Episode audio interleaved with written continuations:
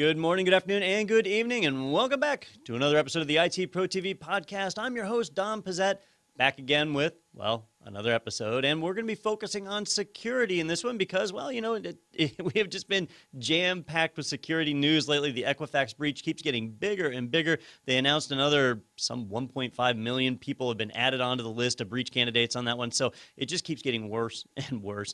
And uh, so I've got a special guest here in the studio, or at least digitally in the studio with me. Uh, I've got Art Gilliland, CEO of Skyport Systems, who is joining us. Art, thanks for being in studio with us. It's my pleasure, Don. Thank you very much for having me.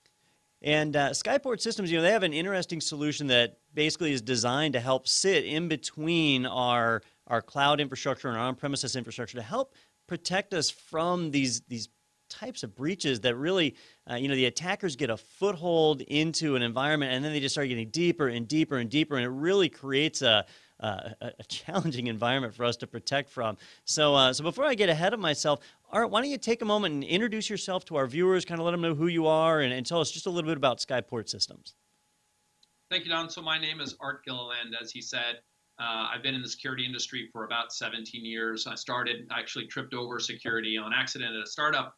Uh, that company was acquired by Symantec. I spent about six years at Symantec, ultimately running their information security business uh, and then joined Hewlett Packard to run their security business for uh, a number of years before joining Skyport uh, in 2015 as their CEO. So, in this particular case, um, you know, we keep talking about Equifax because the the attack it really it keeps evolving. We keep learning a little bit more about it, and and you had an interesting quote that you released about how it wasn't just one hacking team that got into this one. There were actually more than one involved. Can you tell me a little bit about that? Yeah, I think some of the. I mean, obviously, we're going to learn more and more uh, over time as uh, as more research happens. And that's always true for every breach. You never know exactly what happened at the beginning. Um, but one of the really interesting things that came out recently is that they're connecting it to nation state attackers. Um, and the part of the story that I found most interesting was that um, the nation state attackers essentially just contracted with a bunch of other uh, entities to break in. And so they're finding evidence of multiple different kinds of uh, adversaries breaking in. And then what those ad, those those break-in artists did is then just handed off uh, the access points to much more sophisticated um, professionals, if you will, uh, to actually do the damage and and map out the environment and find the assets or data they were looking for, and then be able to exfiltrate or steal that data from uh, from Equifax. And so that sort of separation of duties, if you will, in the process, the fact that there is a step-by-step process and that there are multiple different um, actors, if you will, probably some cyber criminal gangs, uh, nation states, as well as just sort of for hire attackers, uh, I think is a pretty typical uh, example of what a lot of enterprises face, and uh, Equifax is just the latest uh, painful example of that.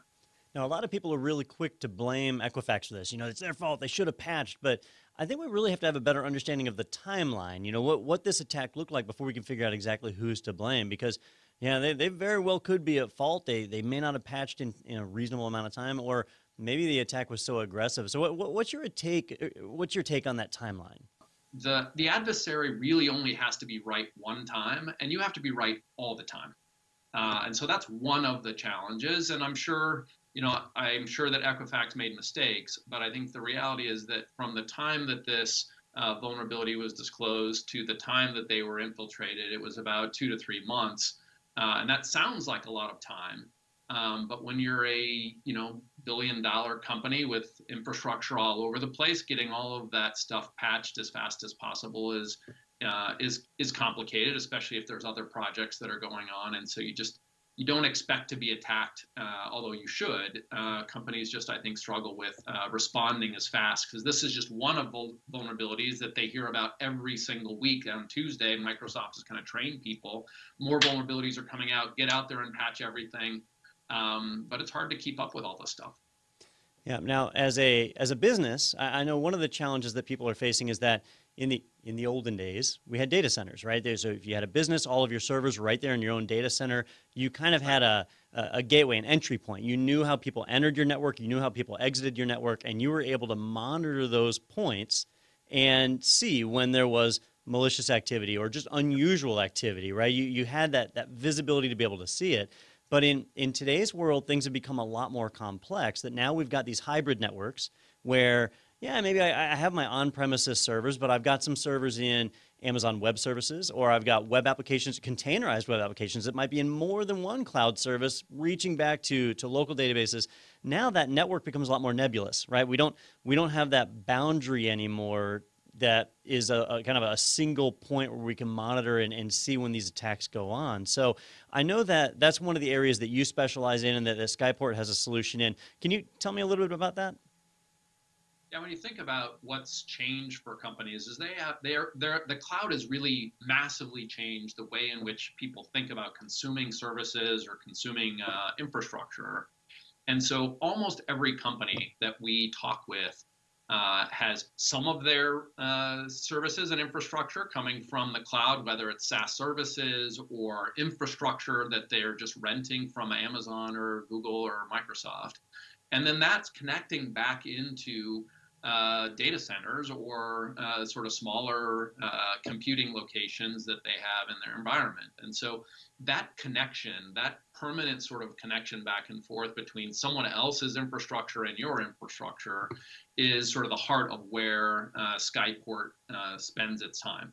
Um, in particular, the connections in between those two places have just changed um, and they've changed the requirements. Um, most of the interaction that happens between a, uh, an external service and an internal application uh, is managed by an application, managed by a gateway, if you will. Um, and the way in which those things connect, the, the types of uh, traffic that they use between applications and applications are different than uh, than what firewalls and typical perimeter technology are used to dealing with.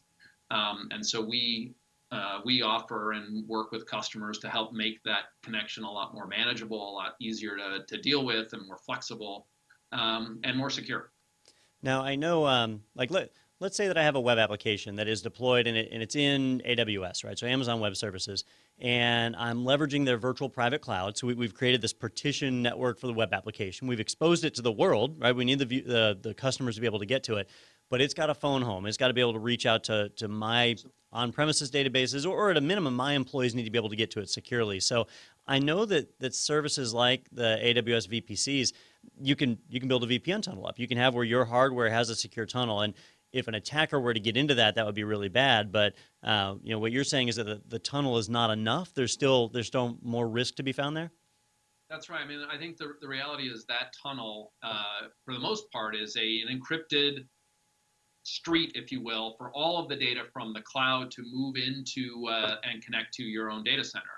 And I think the challenge that uh, a lot of customers face with that is that starts in Amazon to an externally facing application. That application itself is vulnerable. Amazon is secure and the infrastructure you're running on is secure, but that application you put up there is not typically secure.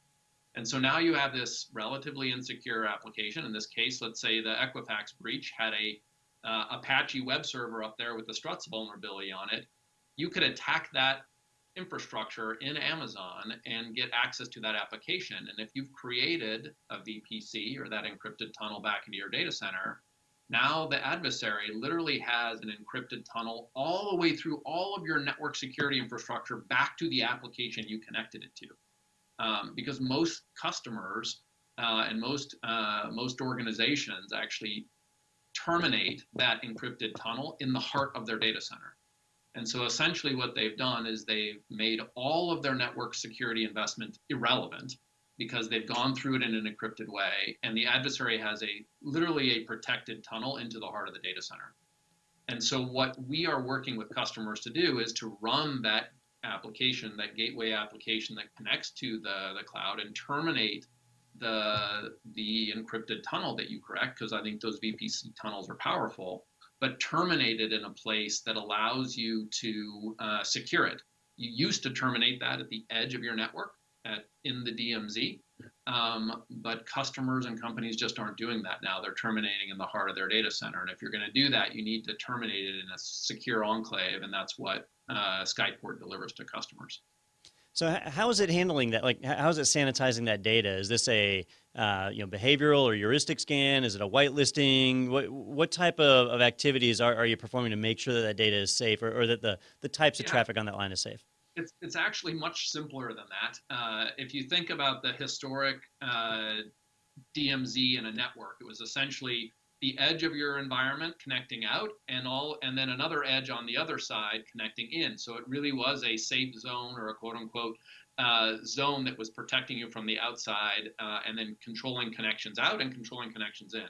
And what uh, we're doing is we run an application in an enclave basically a, a logical or specific segment of your network. You put an application in it and we draw a perimeter around that thing uh, no matter where it is. So you don't have to have firewalls, you don't have to have proxies, you don't have to have a bunch of that other technology because it's all built in as a software defined environment. Uh, and so these things can be deployed in a branch office, they can be deployed in the heart of your data center without making a lot of um, really sophisticated and difficult changes in your environment. And we can completely isolate the applications that run in it um, and so it's it's essentially building a perimeter or a network zone that's specific to that one application and protecting everything, not only protecting it from everything around it, but protecting everything around it from the thing you're, that you're running.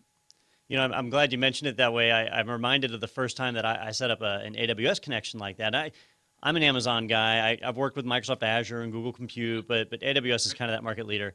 Um, the first time I set up a, a, VPC private connection like that, it was a nightmare. Like they they uh, they only supported one routing protocol, and that was BGP. And BGP is yep. just not a user friendly routing protocol. They only supported certain hardware, so you had to have particular Cisco firewalls or, or, whatever to be able to build that connection up. So it wasn't easy, and because it wasn't easy, a lot of people didn't do it, which put them at risk. And uh, so you said like with, with Skyport, is this a it's an appliance or a software appliance that you, you deploy? What what does that look like in a deployment model to make it easy?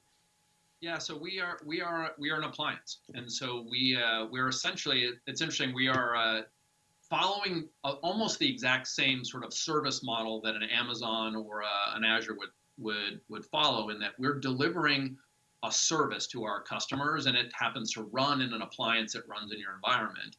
Um, but it's completely cloud managed. So there's no software to deploy, nothing to upgrade or update. We manage all of that maintenance and operations to protect the uh, platform uh, so that you are guaranteed a secure platform. And if anything fails ever, we just replace the, the appliance for you.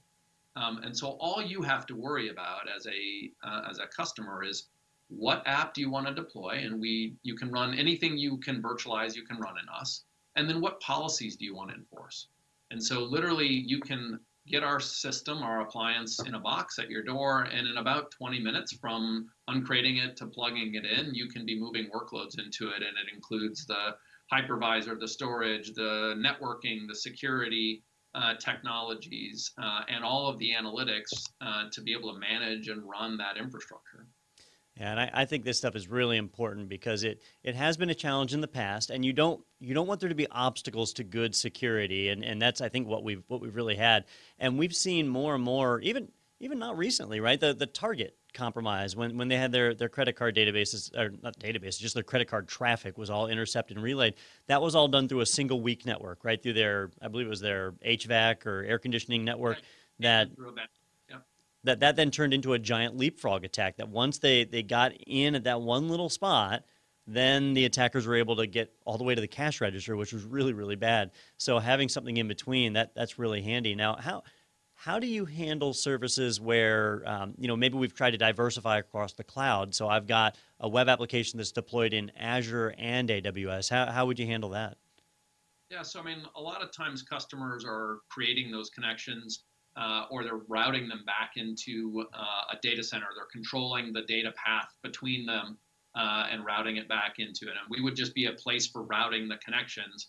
If you're if you're connecting from an application that's sitting in your own data center into two different front ends, uh, that to us is just a different path or a different route. So it, it is almost irrelevant where you run your services.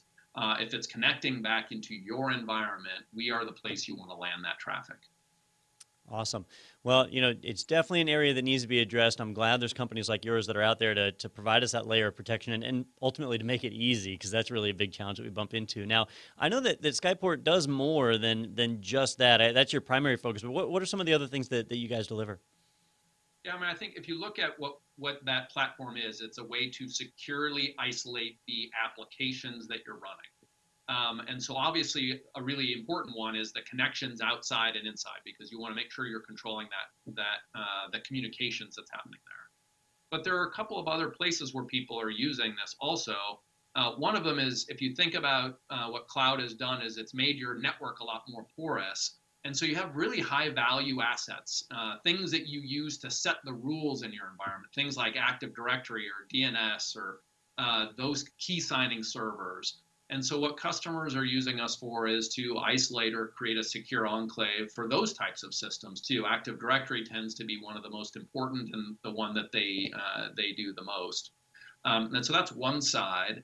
And if you sort of flip that on its head and think about those as the critical things you want to protect from the general environment, there's also these ugly old applications that run in your environment that you want to protect everything else from you still have to have them because they drive revenue or money, but they were written in on an old platform like Windows 2003 or old versions of, of Linux. And so uh, legacy applications or out of compliance applications or uh, other kinds that you want to enclave off. And so uh, that is uh, that's another place that, that people use us. It's essentially the same technology of creating a secure landing spot and controlling traffic in and out.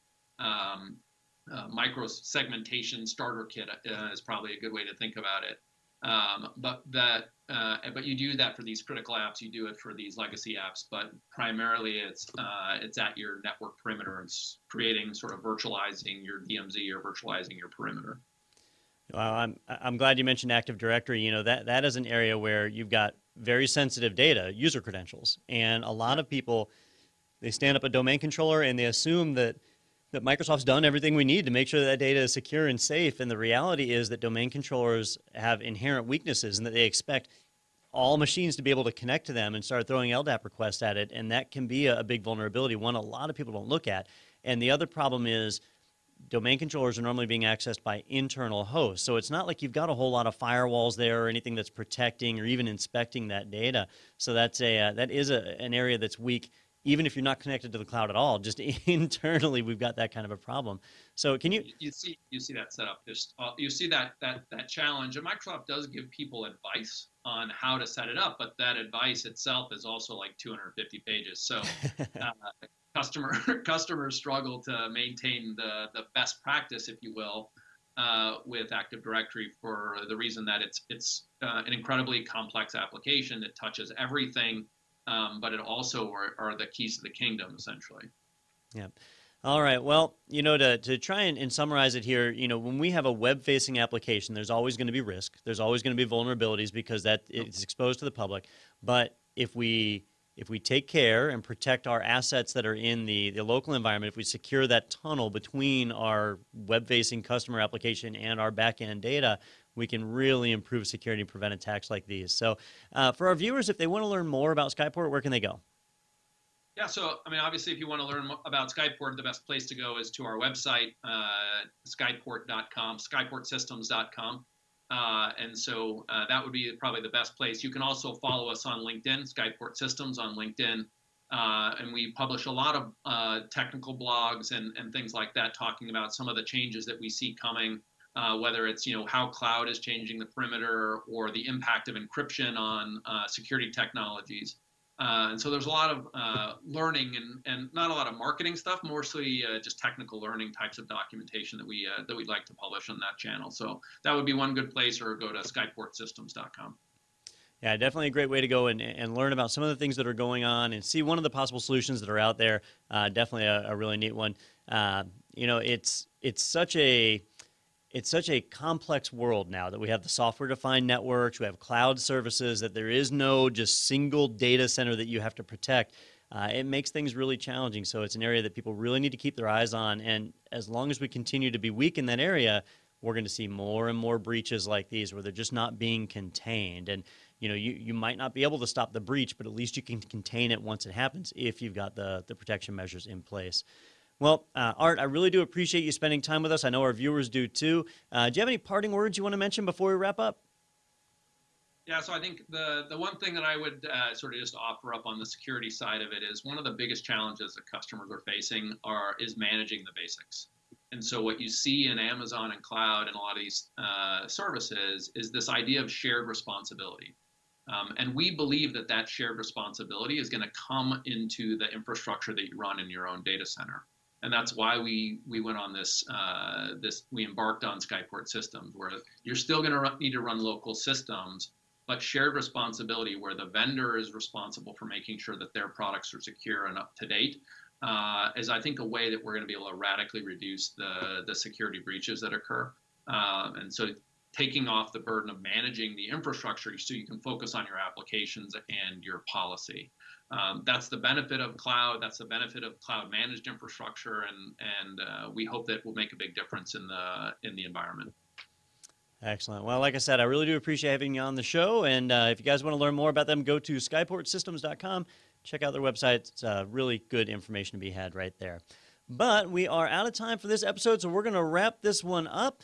Thank you all for watching, and be sure to check back as we have more episodes of the IT Pro TV podcast coming out on a regular basis. Lots of good information to be covered there. We focused on security in this episode, but know that we cover a lot of different topics. And if you have suggestions, feel free to reach out to us on our social media channels and other avenues of communications. But as always, I do appreciate you guys watching. Signing off for IT Pro TV, I've been your host, Don Pezet, and I will see you next time.